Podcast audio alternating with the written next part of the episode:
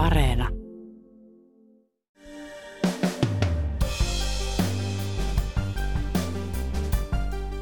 Venäjällä media suoltaa propagandaa ja valheita, jotka tukevat Venäjän hyökkäystä ja sotaa.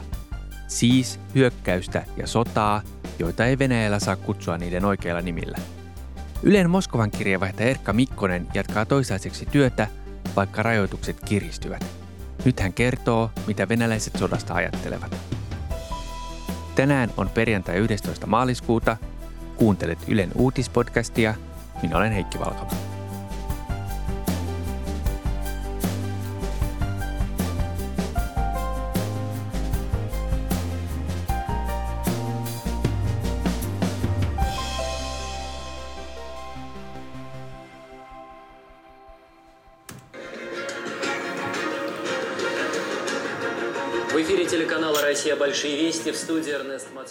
Näiden telkkariuutisten katsominen täällä Venäjällä on aina yhtä piinaavaa. Tällä kertaa Rassia yksi kanavan pääuutinen on se, että Venäjän armeija on löytänyt asiakirjoja, jotka todistaa sen, että Ukraina oli maaliskuussa hyökkäämässä Donbassin alueelle. Ja tuossa aikaisemmin katsoin myös Pervi-kanaalin eli ykköskanavan lähetyksen ja siellä pääuutisena oli se, että Yhdysvalloilla oli tällainen laboratorioiden verkosto Ukrainassa, jossa kehitetään tai kehitettiin biologista asetta Venäjä vastaan. Että tällaisia uutisia täällä tämä TV-propaganda suoltaa päivässä toiseen. Venäjän hyökkäyksestä Ukrainaan on kulunut yli kaksi viikkoa. Ylen Moskovan kirjeenvaihtaja Erkka Mikkonen on raportoinut tapahtumista paikan päältä Moskovasta. Erkka, miten menee? En saa ehkä ihan hirveän hyvin nukuttua öisin, niin se vaikuttaa heti varmaan siihen, että vähän niin kuin, ää, tunnelmat muuttuu aika nopeasti, mutta nyt on ihan, ihan, ihan jees. Olet tehnyt töitä kovasti ja raportoinut uutisille Moskovasta. Toisin sanoen olet pysynyt siellä paikan päällä. Miten työsi ovat jatkuneet? No periaatteessa jat- jatkan täällä ihan samaa rataa kuin ennenkin. Eli yritän tehdä niin riippumatonta journalismia kuin ikinä kykenee ja havainnoida ja, ja, ja kertoa, että mitä täällä tapahtuu nyt, kun niin paljon tuntuu joka päivä tapahtuvan ja, ja ihan tämä arkikin tässä ympärillä, niin koko aika muuttuu ja äh, huonompaa suuntaa tietysti. Tämä kysymykseni liittyy siihen, että viikko sitten Venäjällä kansanedustajat hyväksyivät uuden lain, jonka mukaan Venäjän asevoimiin liittyvien ja Venäjän mielestä virheellisten uutisten levittämisestä voi saada jopa 15 vuoden vankeustuomion. Jotkut kansainväliset mediatalot totesivat, etteivät voi jatkaa enää työtään Venäjällä. Uutistoimintansa keskeyttämisestä ovat kertoneet muun muassa Ruotsin yleisradioyhtiö SVT, Britannian yleisradioyhtiö BBC ja yhdysvaltalaiskanava CNN. Myös Helsingin Sanomat ilmoitti vetävänsä väkensä pois, ainakin väliaikaisesti. Mitä riippumattomalle medialle Venäjällä käy? Puhutaan eka näistä venäläisistä medioista, niin tämä laki tavallaan on ollut jonkinlainen kuollinisku Venäjän riippumattomalle medialle. Eli venäläiset, tällaiset itsenäiset mediat jo ennen kuin tämä laki hyväksyttiin ja tiedettiin, että se pikapikaa hyväksyttiin, niin monet jo lopetti itse toimintaansa ja, ja sitten oikeastaan kun tämä laki sitten yhdessä päivässä yksimielisesti runnottiin läpi, niin oikeastaan sitten loputkin riippumattomat venäläismediat laittoi pillit pussiin. Moni lähti heti sitten tai jo sitä ennen toimittajat ja päätoimittajat kokonaan maasta pois, koska on ollut sellaista pelkoa, että tätä lakia voitaisiin soveltaa myös takautuvasti. Ja sitten muutamat tällaiset riippumattomat mediat on jatkanut toimintaa, mutta oikeastaan pitäytynyt kokonaan sitten tästä sodasta uutisoimisesta. Ja sitten jos puhutaan niin kuin kansainvälisestä mediasta, niin tietysti meilläkin on ollut kysymyksiä ilmassa siitä, että mitä tämä laki nyt oikeasti tarkoittaa, miten sitä tullaan soveltamaan.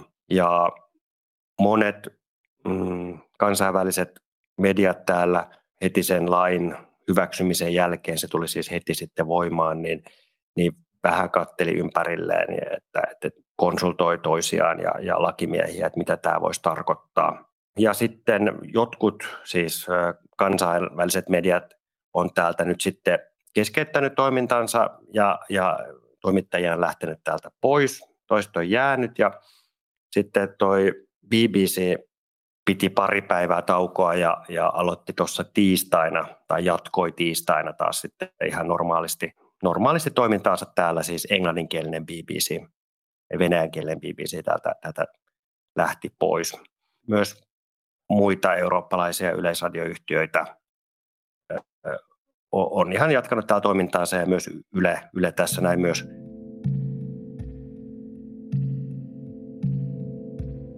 Kun riippumattoman journalismin rippeetkin nitistetään, käy niin, että jäljelle jää vain viestintää ja propagandaa.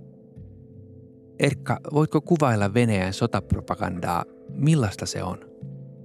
No se lähtee siitä, että Venäjähän ei omien sanojensa mukaan käy ollenkaan sotaa, eikä Venäjä ole hyökännyt Ukrainaan. Eli tänään viimeksi toi ulkoministeri Sergei Lavrov, joka näki tämän ukrainalaisen kollegansa tuolla Turkissa, niin ihan pokkana sanoi, että Venäjä ei ole hyökännyt Ukrainaan. Ну и что касается вашего вопроса о том, планируем ли мы нападать на другие страны, на другие страны мы нападать не планируем. Мы на Украину не нападали. Ja sitten hän selitti sitä, että, että, että, että Venäjä on ryhtynyt tällaisiin toimiin, koska se puolustaa itseään. Ja täällä siis kaikkialla puhutaan virallisesti tästä sotilaallisesta erikoisoperaatiosta, jolla suojellaan Itä-Ukrainan tätä venäjänkielistä väestöä. Ja tämä on niin kuin se viesti, minkä, minkä niin kuin Venäjä antaa tästä sodasta. Ja toi laki, jonka tuossa äsken myös mainitsit, niin, niin sitä jotkut on jopa tulkinnut, että se voisi tarkoittaa sitä, että voisi joutua vaikeuksiin jo, jos, jos puhuu sodasta.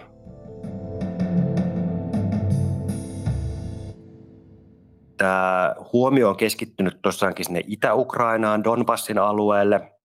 Ja samalla kun on tulitettu Kiovaa ja Harkovaa, näitä suurkaupunkeja, niin, niin niistä ei ole aluksi ei puhuttu lainkaan täällä, täällä tota, valtion mediassa.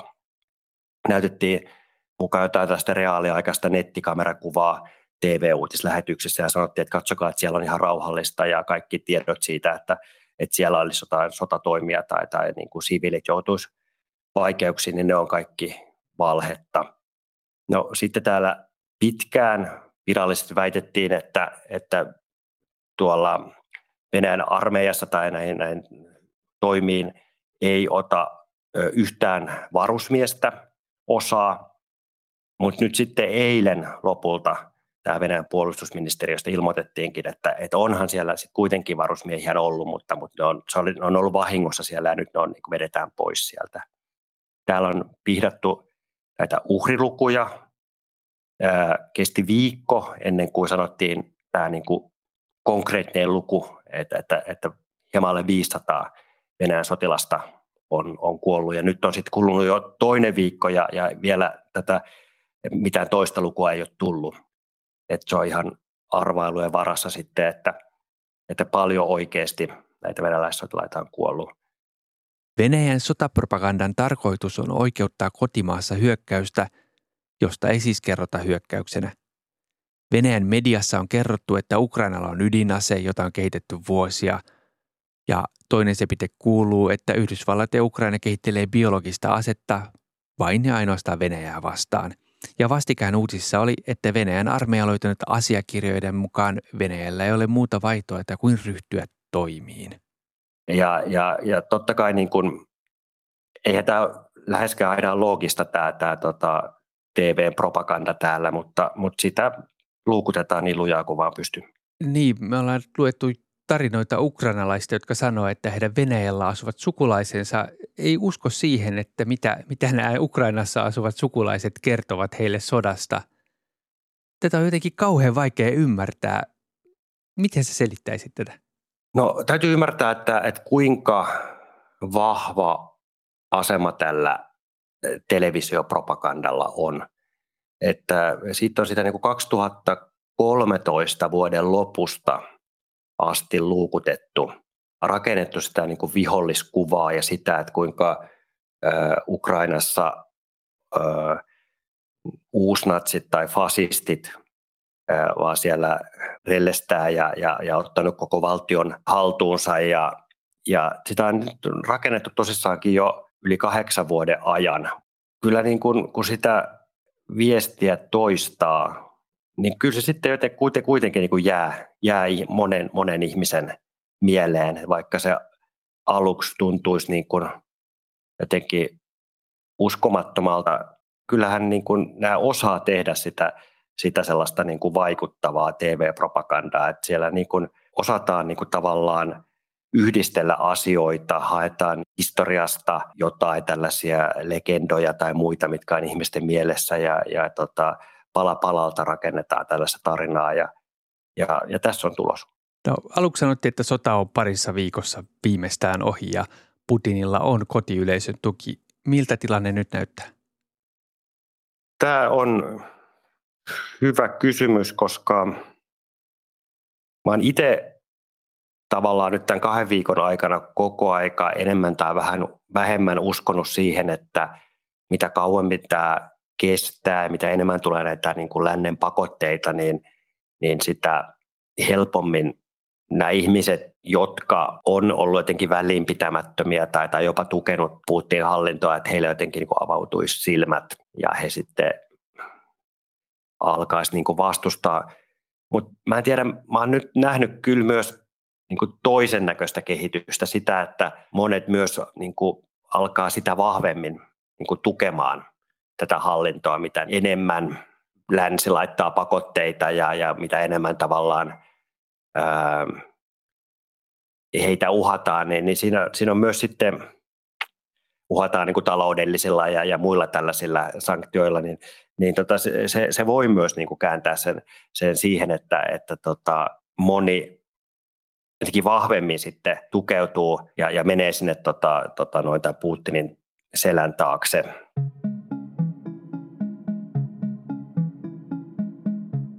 Sodan alla Putinin kannatus nousi riippumattoman Levada-tutkimuslaitoksen kyselyssä 71 prosenttiin. Viimeisin tällä viikolla julkaistu Levadan tutkimus kertoo, että 58 prosenttia venäläistä kannattaa sotatoimia Ukrainassa ja vaan 23 prosenttia vastustaa. Siis tämän mukaan sota on venäläisistä kannatettava asia – Kertooko nämä Leveran tutkimukset kansantunnoista? Ylipäätänsä näiden mielipidemittausten tekeminen ja niiden tulosten sellainen niin kuin heijastuminen niin ihmisten niin kuin ihan todellisiin tunte, tuntoihin on tällaisessa autoritäärisessä tai itsevaltaisessa järjestelmässä niin, niin tota, vaikeampi kuin, kuin sitten niin kuin demokraattisessa järjestelmässä. Eli, eli voi kuvitella, että kun, kun täällä on nyt tosissakin valtion puolelta nostetaan sellaista niin kuin sotilaallista uhoa ja isämaallista henkeä, niin, niin jos sulle joku soittaa puhelimella ja, ja kysyy, että, että vastustatko vai kannatatko, niin siihen on tietysti helpompi vastata, että, että kannatan, kun vastustan ihan vaan sen takia, että tällä samaan aikaan alettu näitä sotaa julkisesti vastustavia henkilöitä niin mustamaalaamaan ja maalittamaan tällaisia niin kuin julkisuuden henkilöitä, jotka, jotka on kertonut sen mielipiteensä, niin täällä tavallaan ihmiset jossain määrin varmasti myös niin kuin pelkää kertoa mielipitettään jopa tällaisessa niin kuin kyselytutkimuksessa. Jos tässä metrossa nyt yrittää vähän katella ihmisten naamoja ja lukea mielialoja, niin no mitä se nyt sanoisi, ei täällä yleensäkään paljon muuta kuin happamia naamoja näy, mutta nyt on kyllä oikeastaan tosi vakavat ilmeet kaikilla. Yhtään hymyä ei näy.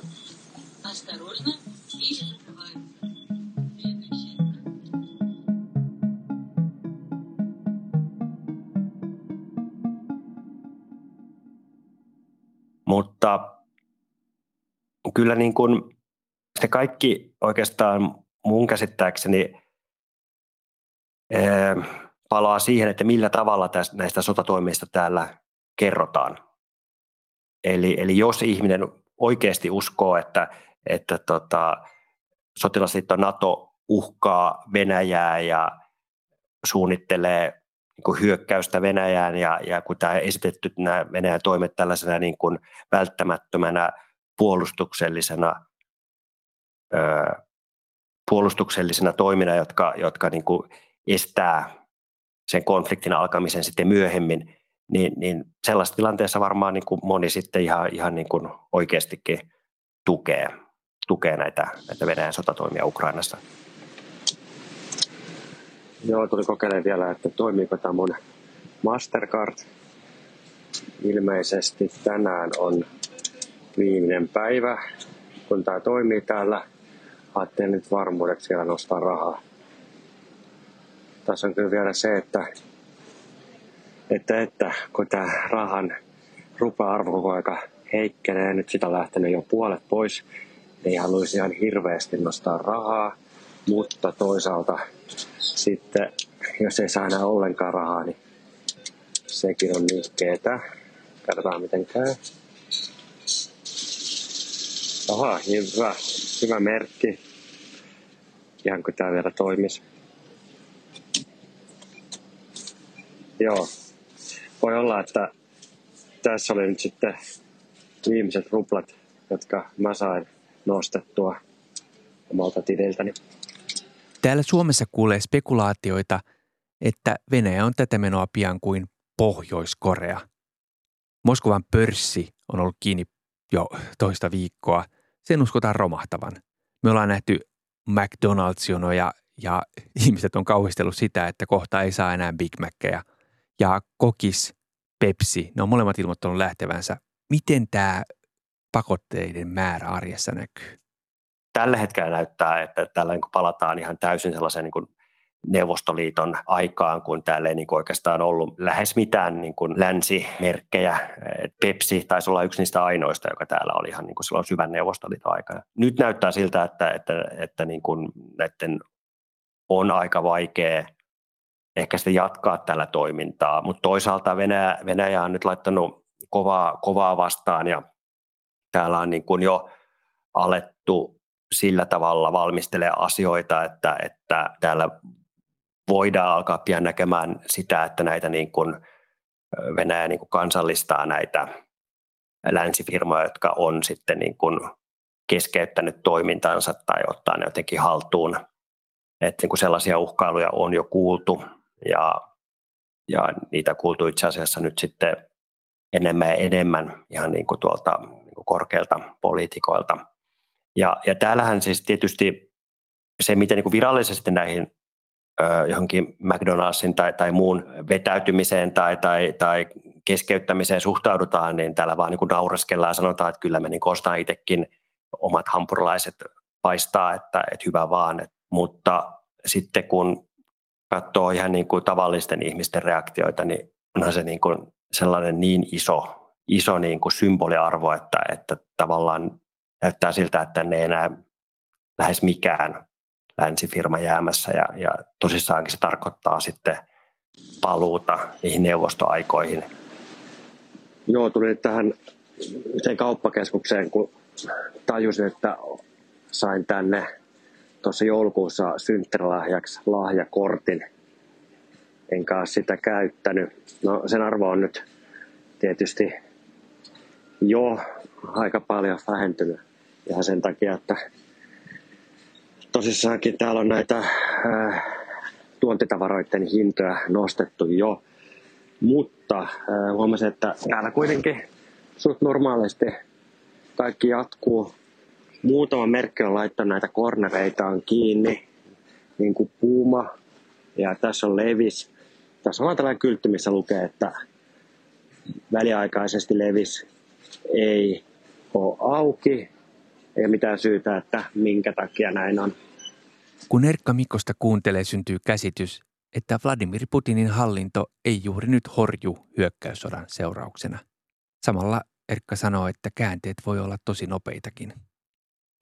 Erkka, miten sä näet tulevaisuuden? Mistä kansan mieliala on kiinni? Voiko syntyä laajempaa sodan vastaista liikettä? Tämä on tosi vaikea kysymys, mutta varmasti se voisi lähteä sitten näistä sotilaiden äideistä siinä vaiheessa, kun oma poika tai, tai joku läheinen kuolee tuolla rintamalla ja, ja etenkin jos, jos hänet on vielä sinne niin kuin lähetetty sellaisissa oloissa, että, että, että oikeastaan hän ei itsekään välttämättä edes tiennyt, että minne on lähdössä. Se tietysti voisi tätä sodan vastaisuutta tosi paljon nostaa, eli, eli jos tulee paljon tappioita ja, ja tavallaan kun niitä yrittää vielä piilotella sitten virallisesti, niin, niin se tietysti voisi sellaista suurtakin kiukkua sitten levitessään aiheuttaa ja tämä voi olla myös yksi syy, minkä takia Venäjä on nyt myös sitten aika rankasti tota, niin kuin sosiaalista mediaa ja sen käyttöä alkanut estämään täällä, ettei justiinsa niin kuin nämä tiedot näistä ö, kuolleista omaisista niin hyvin leviäisi.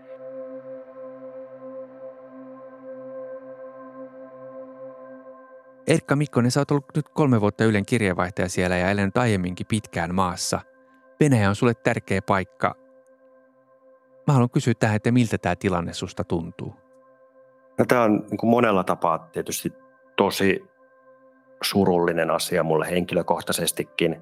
Tietysti ymmärrän, että tämä on niin kuin kaikkein surullisinta niille ukrainalaisille, ketkä siellä niin kuin joutun hyökkäyksen kohteeksi ja ja siellä niin kuin ihmisiä kuolee, mutta mä oon elänyt ö, suurimman osan aikuisiästäni Venäjällä.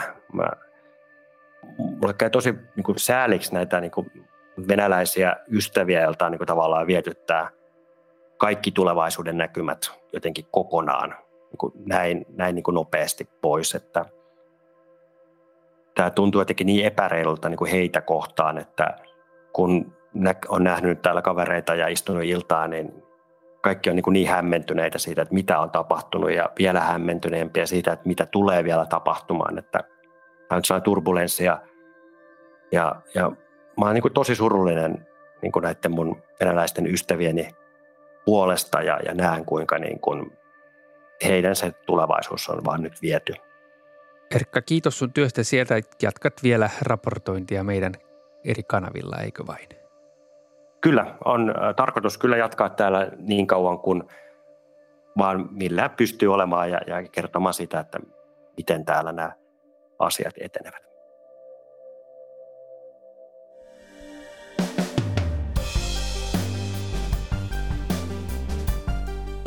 Kiitos kun kuuntelit Ylen uutispodcastia. Uutispodcast ilmestyy joka arkipäivä kello 16 Yle Areenassa. Sieltä löydät myös edelliset jaksot ja lisää meidät suosikiksi painamalla sydäntä. Palautetta voit lähettää sähköpostilla uutispodcast.yle.fi ja löydät mut somesta at Heikki Valkama. Kuulen mielelläni ajatuksia ja kommentteja. Jakson äänistä ja leikkauksesta vastasi Sami Lindfors. Uutispodcastissa me syvennymme siihen, mikä on tärkeää juuri nyt. Kuulemiin.